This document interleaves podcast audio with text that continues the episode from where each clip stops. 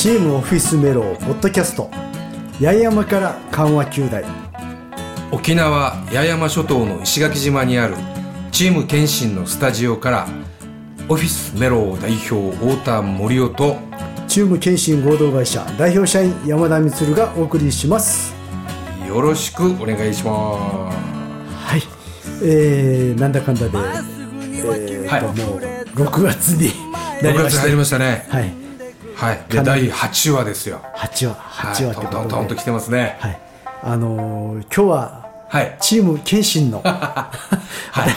あの初ね初じゃない？8話にして初、ね、8話にして初。一応ちょっとだけ仕事の話を。はいおおいいですね。最初の、ね、第1回目では何してる会社かっていうのを一応やったんですけど、あの時はね、はい。あの自転車の実業団 GM とか あのえーっと音楽事業とか、はいはい。その話だったんですけど、本当の本業というかね。まあ、本当っていうのも変だけど、はい。本業の。はい、一応、何はい何屋ですか？のあー水道屋。はい。水道のですね給水石垣市とかですね竹富町のはい。給水工事指定店をやっております、はい、あのまあ、一応水道メインではい。やってはいるんですけど、はい。まあ、一応あの施工管理とかの資格を持ってるもんですから幅広く土木からあのいろんないろんなものまでを一応いや結局あのあの、まあ、行政のですね、はい。あのちょっと修繕関係をメインにやおってるところです。だからもう正直あのひ私一人でやってるもんですからああの民間の工事はもう残念ながらちょっと力不足で受けることができないんですよ。結局結局僕が民間をやってしまうとうんあの応援を呼んでくるんで逆に割高になるんですよところがあの行政っていうのはちゃんとした写真とか、うん。あの工程表とか、管理とあの官僚に向けた報告書関係が必要なので、はいだから結局僕みたいなあの資格とい管理をできる、もう一人で全部全部完結させるから書類提出なんかももう行政行政としてもありがたいと。まあまあありが,、まあまあ、ありがたいけど思ってるかどうかわからないですけど一応それを書類 手続きも。はい、そういうメインで一応今やってましてだから正直そうなんです。だからもうちょっと民間のた例えばもう友達から仕事の依頼来てもあのいいいい水道屋を紹介したいとかですね。ああしょもう そうなんです。あのもう友その達方が友達だったらなんか安くできるんじゃないかなとかあいやいろいろ簡単にね、うんうん。僕一人でできるようなものであれば全然やるんですけどもちろん。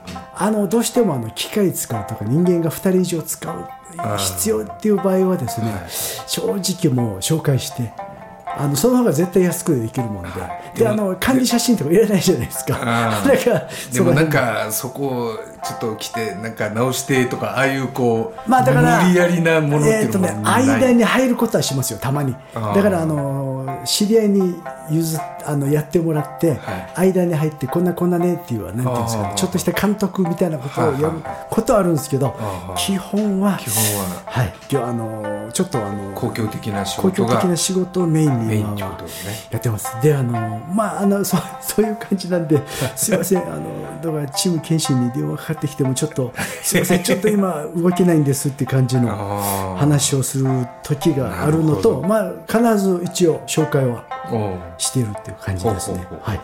でですねあの6月1日からはい。あの6月7日まで一応私あの給水工事主任技術者でもあってですねあの指定店でもあり給水工事の,、あの水道技術管理者っていうあの浄水場を管理することができる資格も持ってるんですよ。あの浄水場石垣。市の浄水場でもできるし、はいまあ、竹富町とかの、はいまあ、竹富町の一応指定給水あの、はい。えっ、とはい。竹富町のの指定。技術管水道管理者だったんですね、はい。ずっと。あの10年ぐらいやってまして。やってた経緯がありまして以前のですね。しあの役所のその役場のそうですねはい。ねあの直担当だったってこと。そうですそうです、はい。そういったこともあってですね、水道習慣っていうのはものすごいあのちょっと僕にとっても意味のあるあのずっと関係関係が深いわけねもそうなんですね。そうなんです。毎年これ？これ毎年です。毎年確か今6月年で65回目なんですよ。あのもう本当に国民に対して各いろんな事業所たちがあの水の大切さとか ありがたさを周知させるようなイベントなんですよね。はい、毎年6月の1週間1週間です。1週間はいところが今年あの6月1日暴風警報が入ったじゃないですか。はい。しかも新聞来なかったよね1日の日にねあ、ついてきましたよ。なんかまとめて2日翌日？はい。新聞重ねられてなんか来てたからあ、そうなんですね。1日って新聞来てたかなって見たらはい。なんか一緒に重なってあ、そうだ。うんうちは全然わからなかったうちは入ってたんですよ。で、あの変な話ね、まあ警報ってまあとりあえず入れただけのような感じの警報でもあったんで、ねはい。なので水道週間のちょっと行事もやってきたんですよ。今回はですね、あの私の今日いつもオペしている次男山田健太が、去年の年末に、あの漏水探知機の会社があってですね、あはメーカーがあってですね、はいはい。そこのあの漏水探知機を使った、あの水道感度維持管理研修会っていうのを受けてですね要はあの最新の漏水探知機これでもを使った石垣ではやってないでしょ？埼玉県で。埼玉？埼玉に行えって、この研修を2日間、うんあの受けてですね修了証書をもらってきてるのでおもーうこれをどうにかうん。この水道習慣に使ってやろうということであの彼の学び屋である八重山農林高校の校長先生にお願いしてですね八重山農林高校の,、うんあの漏水調査をやってでちょっと水道が壊れてるところとかなんか不具合があるところのちょっと点検とかをはい。あの学校全体をちゃんと。入らさせてもらったんですよ。ところがあの1日ちょうどなんていうんですかね暴風警報になって学校が休校になったじゃないですか。あのある意味ですね、うん。ですまあ、変な話あの、そんな風が危険な風で、ねしたね。間はなかったんで、あのー作業をやりました。変なあの変な話あの人がいないとできない作業があって。あああの断水作業とかしてこのこのこのバルブはどの路線なのか、はいはいはい。どうなのかとか。水道全部止めてからいや止めるっていうかこのバルブを閉めてみたらう。んどこが止まるとか、このバルブはどこに関連しているかとか、この辺を調べていかないと水漏れの調査とかもできる普通に学校はい、下のがある調査を生徒がいると逆にできないから。そうなんです。で夕方部活動があるんで。夜間しかできなかったりするけど、そうなんです。だからたまたま日日中にできたと。日中にできたんで、はい、でやらせてもらって。で、まあ、前日当然あのちょっとそんな状態ではいはい。危険性がなければやらせてもらいますって話もちゃんとですね事はい。務長にもお話しして入らせてもらってですね、はい。はい、であの今日まで一応作業を。今日は6月3日なんですけど。ちゃんと作業をやって。きたっていう感じですね。はい、あのでまあ。これなんか機械とかなんか特殊な何か使ったりとかする？そうなんです。あの簡単なあの音調棒って言ってあの鉄の棒でできてるあのスピーカーがついてて振動を増幅するはい。音調棒っていうので簡単にまずは最初チェックしてですね。ほで水道の流れもあれでコンコン叩いたりとかしたらつながっているのも分かるんですよ。でそれとまた漏水探知機っていうあのちょっと買うとですね7 8 0万するような高価な機械がありまして。これもはい。チーム検診所有の？そうそうです。はい。チーム研修のあれなんですけどそれの研修を受けてきたんでそれを 実践実践ではい。一発目ははい母校の母校の学び屋でやって。ほう。はい。であの一応ですねまあちっちゃいあのはい。ちょっとした不具合は今日修繕まで見つけたところの修繕まで。不具合もあったらやっぱりあまあるんだね。まあまあもちろんあのでああれだけの、もうあの八重山農林高校ってものすごい敷地が広いんですよ。はいはいはあの東京ドーム何個分って言ったら本当に、いうん。10個分ぐらいあるんじゃないのっていうぐらい農園農場もあるんでまた別に。ね。あの辺も合わせたらうんうんすごいあれで。面積すごいよね。はい。かなりの。そこにその給水っていうかそこに全部水を送らなきゃいけないわそうなんです。けだから、はい、で水道メーターが3つありまして3つのラインから入ってきてるんですよ。そのラインの色分けとかすごいだから彼はあのかなり勉強になったんじゃないかなというか かなり僕にとってもハードな。あのボランティア作業に。あボランティアで？ボランティアもちろんもちろんです。ボランティアで。だから修繕もやったんですけど、ん。材料は八重山農林高校のサインで取ってはいはいはい。あのマンパワーだけ我々の技術代はもちろんもうもうやらせてくださいっていうあの要は水道習慣採用取り組みっていうことで。これはちょっとボランティアで学校側としては美味しすぎるからちょっと感謝状もんじゃないかあいやいやいや、あのまあまあその辺で、ねどんどんなかはあの、い、いやだけどね考えようによってはあの別にやらなくていいのもいいかもしれないんで まあこちらとしてはあくまでもいやいやでも修繕箇所があるっていうことはやっぱりまあまあ何かね、まあちょっとはあったんそでこはね、はい。不具合があったわけだから、そこが見つかるって学校からしたら、まあそれよりも一番あの研修の成果をちゃんと再確認できたっていうのが一番の、はい、あの何よりも一番のあのこちらにとってはメリットがありますので。もう2代目も安泰と。あいやいやいや あのねあのあんな風にねこう思ってても思っててもあのねヒップホップをやりだすかもしれないし。なんかね阪神からヒップホップまで。ラップに目覚めたさな。なのでまあ、この辺はねもう本当に自分がやりたい道を本当に見つけるんだったら もうもちろん全然。阪神一筋やってきてね 政治大人になってからラップだいやいやだってね政治政政治家だってあんな感じじゃないですか。大体ね何かをやってきて急にああいきなりね。俺が国を変えるんだと。かああやっぱりどうどうね、はいはい。どう変わるかわからんもんねそうそうなんですの何かがねまあその中の通過点をまあ親親としてはできたらいいのかなと思って、はい、そういう感じででした。であのまあもう一個ちょっとだけ仕事の話をもう一個だけやると、まあ、給水工事指定店っていうのは何をやるところかというとはい。あの水道メーターの申請をやるところなんですよの申請っていうと、はい普通お家に水道メーターがあるじゃないですか、はいメーターがあれはですね行政書士では申請ができないんですよ。司法書士でも申請ができなくてあの水道給水工事指定店が、あの書類をですねお各水道事業体に提出して出して指定店じゃないとお本館を触ってはいけないんですよ。なるほど、はい、ただそれの申請を出すのはうん。給水工事指定店なんですけど、それまでに結構なあのし申請許可が必要で、例えばですねもう森尾さんのあるメロの前だと国道になるんで国道ああそこから水道をもし引っ張るとか、うん。まああの横の例えば大り通りだと、うん。あれは指導になるんですよ。はいはいどっちから引っ張るかによって、はい。ところがですねどこの本館がうん。メローの事務所にとってはメリットがあるとなったら国道を選ぶ場合もあるんですよ、そしたら今度はですね、はい。国道を管理している県農林土木事務所にはい。県道専用、まあ、国道専いわば国道専用を申請しなきゃいけないんですよ。ところがこれを申請するのは、うん。我々指定店ではできなくてほう。給水工事申請をうん。石垣市の水道部に出すんですね出して給水申請と一緒にこんな感じで復旧を戻しますっていう国道のうん。この要は工程表までみんなつけるんですよ。安全管理から。こうやってこうやって戻してこのようにやって復旧しますと。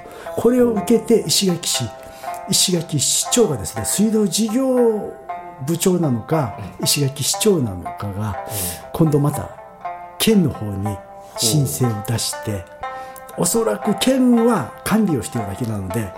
県もそれをまた国道国にまで国にあげるわけ。国土交通省なんですかこれねって一個人のその工事でもそうなる？そうです。じゃあ相当な件数ってあるんじゃない？個人個人。ありますあります。あります。でだからその本館っていうのはものすごい財産になるんですよ。ほう。今日あのだから例えばあの国道なんかでうん手前本当に手前、うん。歩道のちょっと手前からはい。引っ張って戻すだけで大体50万ぐらいはかかるんですよ。結局保護綱とかユユンボとかユンボを運ぶあやっぱり道路掘り起こす。掘り起こします。掘り起こして当然この道路が陥没しないようにちゃんとあの20センチごとのラインを置いて低圧している状況もみんな写真に収めてそれで出さないとこれ土せ木事業工事業者と一緒にやらないといけないんでしょ？結局そうだから強制工事指定店がそれを責任持って出して管理はするんですけど土木業者がまたまたこれをやるんですよ。だからこれも当然資格を持っているところがやるという形でこういうのをやるのが給水工事指定店っていう形になってます。はい。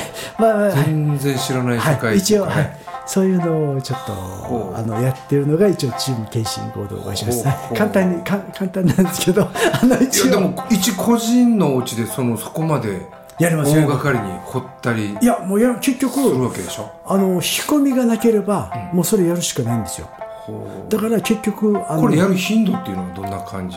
いやあのもともとある家っていうのは新築。です。新築で。なんでだから要は何にもないところに新築でやる場合はもう引っ張るしかないんですよ、はいはいこれ厄介なことに、うん。ちょっと裏とか遠いところで買うじゃないですか、家を、で水道が近くまでないところあるんですよ。その場合はいはいも本館探本して。館か給水があってはい給水を引いた人がいるんであれば今度はこの人から分岐承諾書っていうのをもらわないといけないんですよ。あもらってそそうした場合にこの人が何十万何百万かかりましたよと、うん。じゃああなたこれから取るんだったらこれだけあの負担してくださいとか、はい。そういったのを踏まえた上での分岐承諾書があったら、石垣水道部は許可してすると。これどれぐらい時間かかったりするの？申請はですね大体書類とか全てのものが通っていれば、まあ、変な話早ければ2日3日なんあですけど。2日3日？いやいや、物が全部揃っていればですよ。あの、あ、あの、ところが、道路とか県道専用とかあの辺があると、県とかこの辺の国とかの、あと市だったらまた市道専用になるもんですか。ら、これまた水道部じゃないんですよ。あの、道路管理者はいはい。からの、だから要は、市長が市長に申請出して、市長が市長に申請、許可を出すっていう形になるんですよ。変な話、市の場合だったらですね。はいはい。そういった形のものが来てから初めて許可になるんで、やっぱりちょっと時間が。でも道路だったらその警察署にその道路使用許可とかも出さないといけないじゃん。あの工事の間ですね、とか、まあ、こんなふうにやりますっていうのを一応許可します。そうなんです。だからこういうのあってのものなのに、結局あの気づいてない水道を引くことがどれだけのことかっていうのを知らない人もやっぱいるんですよ。水道はな水道部が出してくれるんでしょうと勘違いしてる人がいるんですあの沖縄電力は電柱まで持ってきてくれるんですよ、向こうが電気を使うってやってくれるんです、ところが水道はそれをやらないんです。水道は自分で持ってくるっていうのがあってですねこの辺をまだ周知してない人がいて新築が大体そういうそういう形になり案件がますこう出てくるってはい、だからそういうのを。大体ほらアパート借りたりとか普通にほらだから一般的なまあそういうのはもう最初からだからあるから。それの値段が含まれた家賃なんですよ、はい結局そういったの。この水道の。全てが。こういったのが全てもろもろかかってきてのはいこれを何ヶ月間借りての。でもちろん貸してる側の利益もあるような形でやるのが家賃とかの。要は相場や。石垣にこの水道指定店っていうのは水道工事はい指定店っていうのはどれぐらい？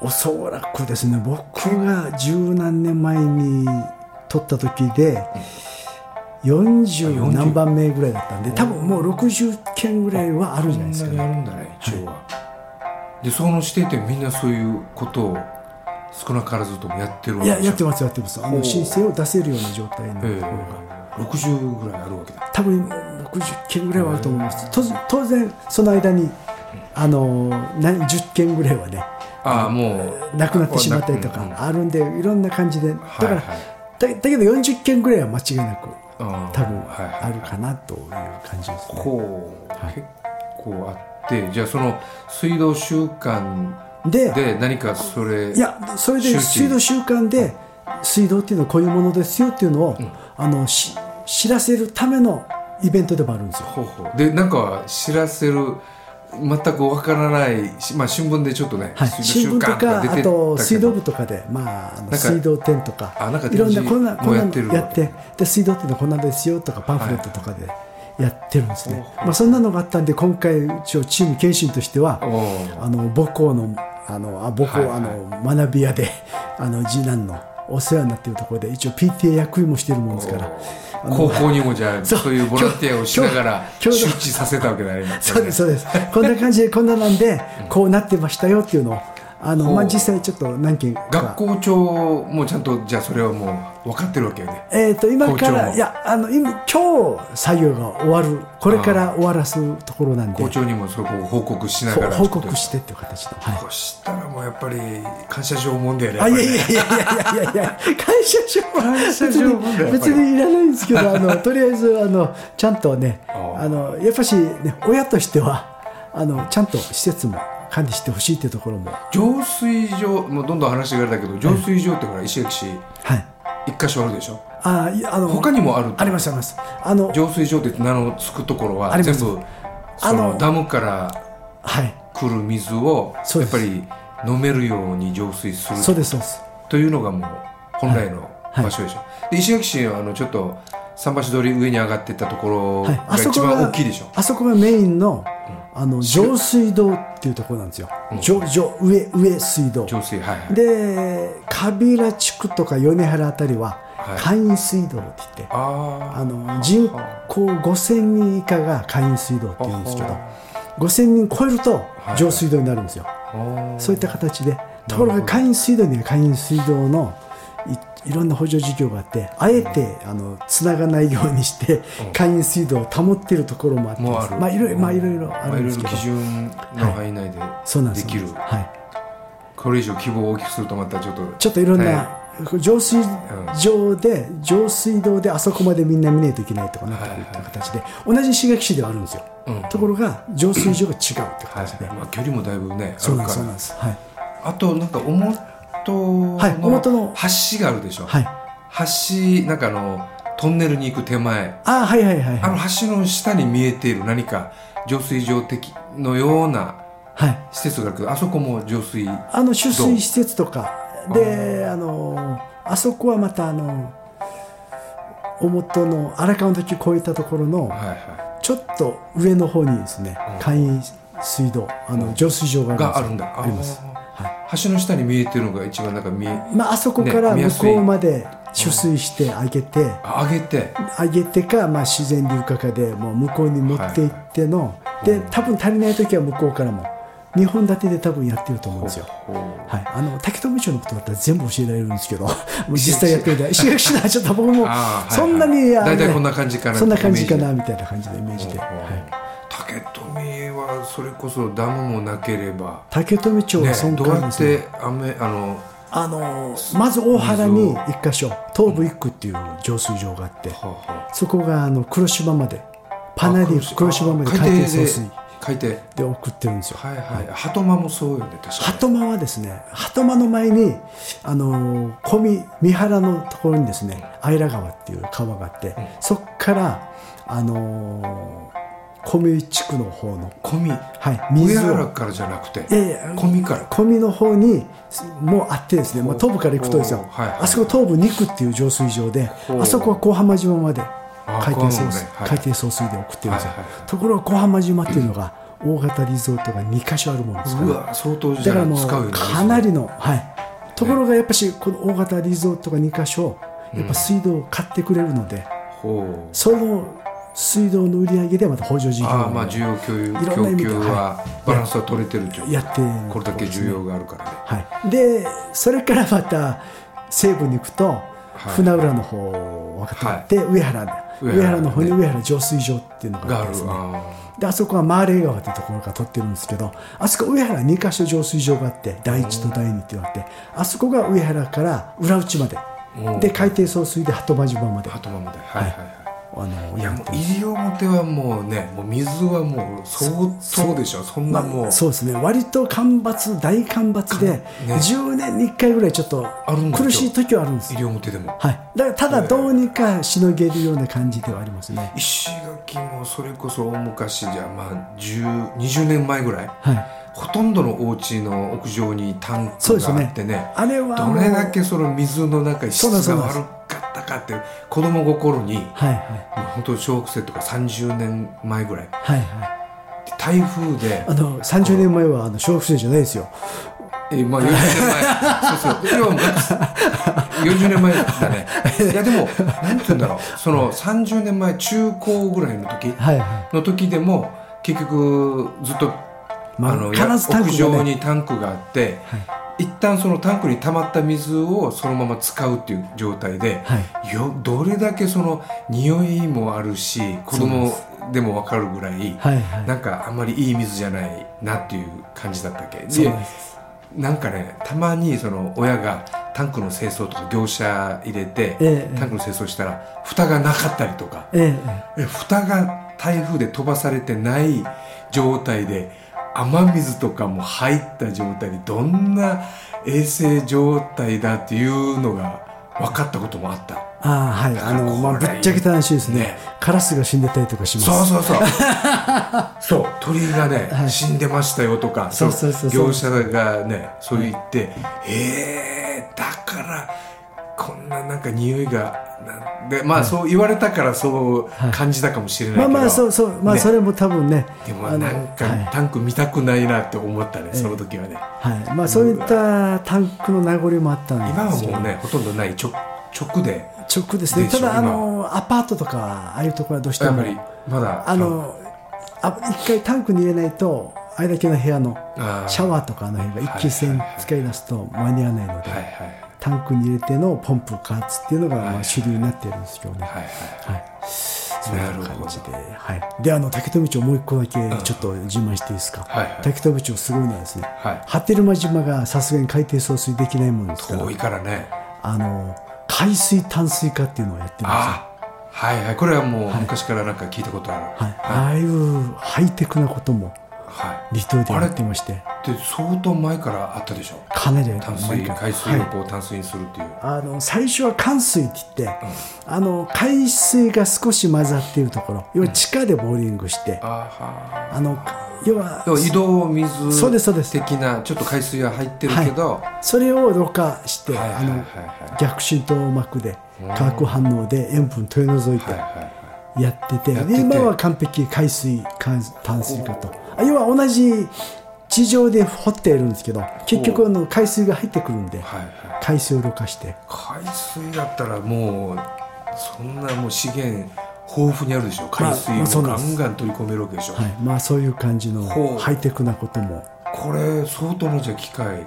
そうなんです。波照間以外にもあるっていうこと。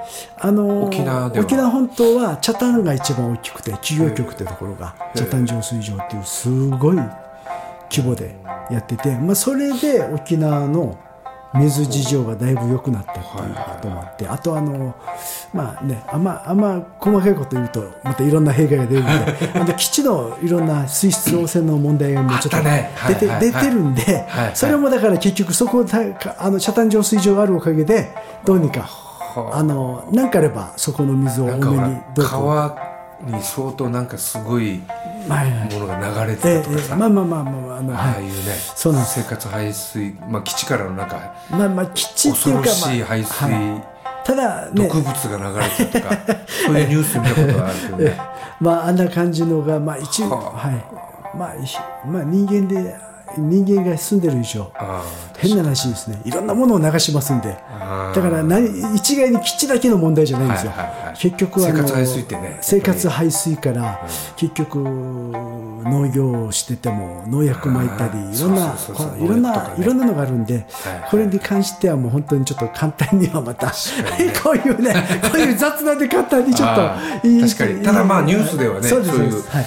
よく聞こえてくるからねそそういうのってはい身近にそういうねまあそう汚染汚まあ、そういったそういったのもありながらもこの水源の位置をちゃんと計画して、で安心安全な水を出すっていうのが安心安 水を出すっていうのが、ね。結局そこに行き着かないといけないからは安心安全な。はい、あの水道事業体ほの、う。まあ、水道業者のはあ。あのあれなんで。頑張りが日々のはい。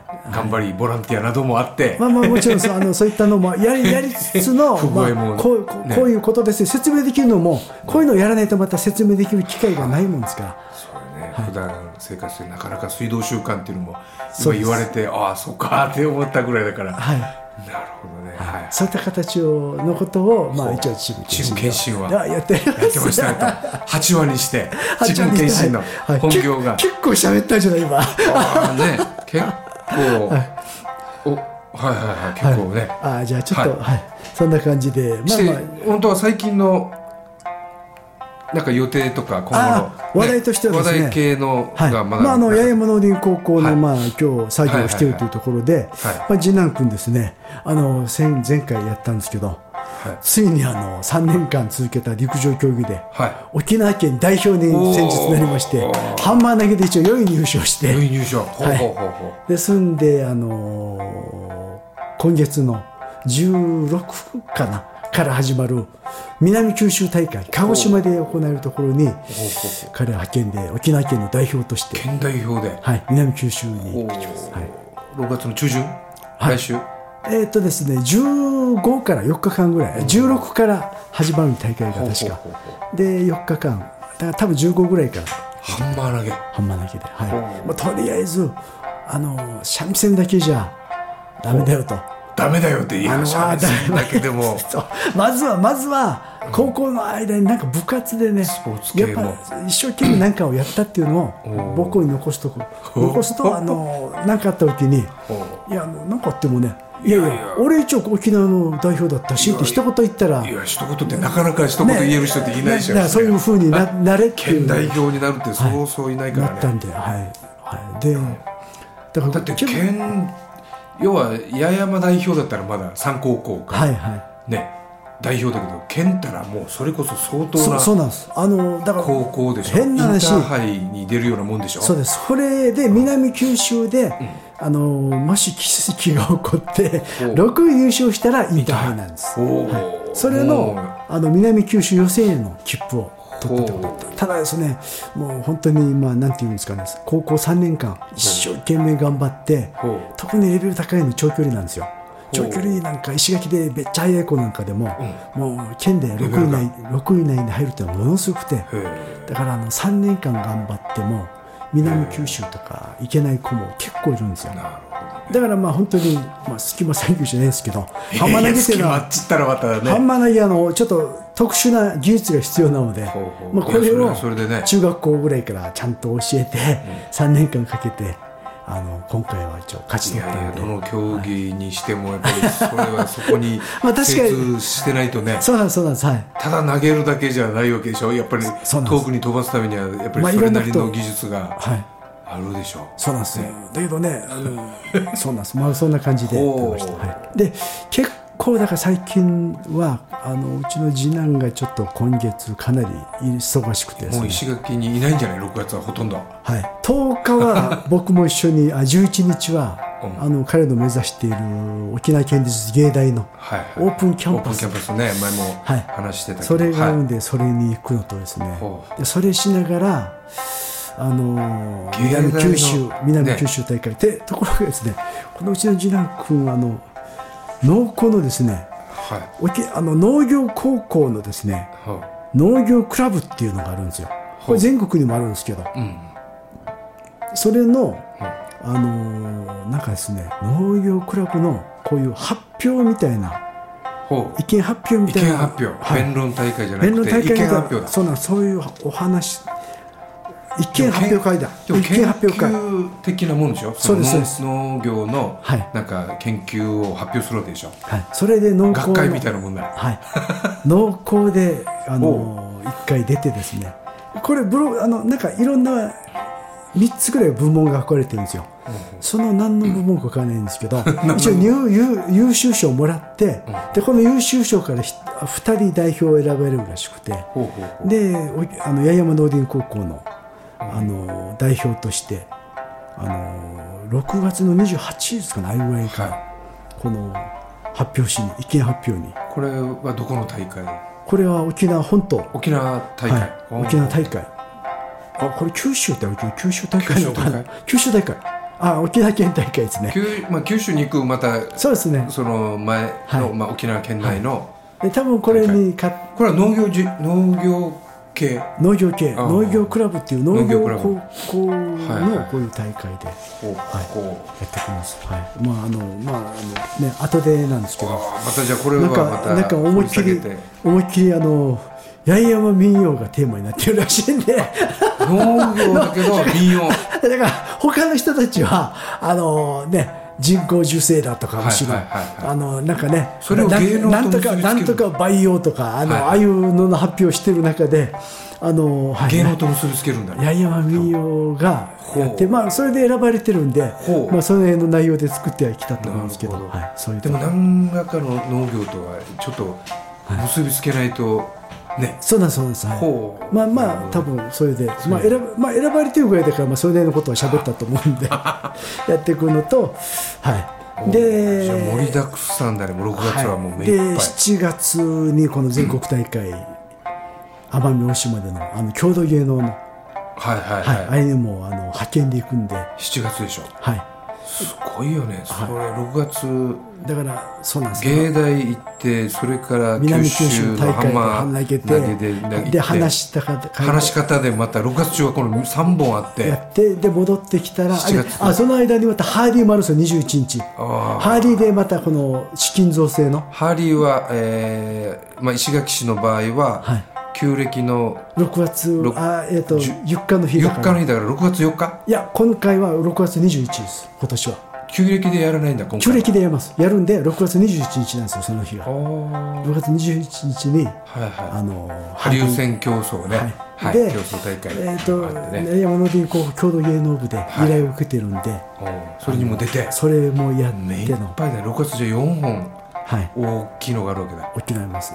ほ本当はあと2つぐらいあ週るんです。1のペースじゃんね。そうあとよ6月入ってすぐだから、本当はあと週に1回はあるよ2つぐらい重なっててところがオープンキャンパスとか南九州大会のせいでう行けないイベントもあるんですよ。あ競芸で本当はやるイベントがあって。勝ち合ってしまっていけないのもあるけど、もうどうしてもね。まあそんな感じでまあ八重山農林高校をあの応援応援するっていう形であの PTA 会はい PTA あのいやえっ、とね役員も。役員もそうなんです。部長だ。あの郷土芸能部の保護者会会長になったんで。あ保護者会会長ね。はい。はいはいははい。いもうそういうのもあるからもう、はい、そういうことがあるんで、はい、今日はだから、ねあの学校関係はい、あの音楽のコーナーも。音楽ももうもう農林高校に。もう農林高校で今日はもう農林高校農林高校尽くしで。尽くしで、はい、音楽も。はい、音楽は。あの僕なんか時代からあったじゃないですか、応援歌で。応援歌あったあった。農耕の応援歌そう。あれでも替え歌ではい。僕なんか小学校の時から歌ってた。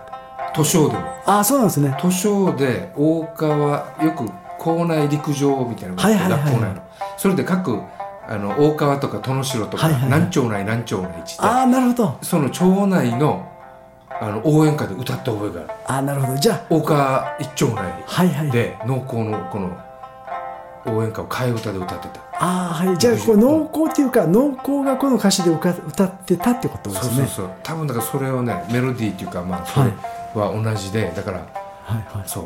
これはあの昭和10年生まれのうちの親父あの健太のじいさんがほこれの歌詞カードをううん。持ってていや持ってて。あ持ってた。あの僕八重山農林高校出身なんでうちの88でそ歳の。時からもうあったらしいんですよ、はい、ほうであれを見てあのすごい参考にして歌ったりとかもしてたらしいんでじゃあ今日最後になるほど。はい懐かしの。音楽は、はい。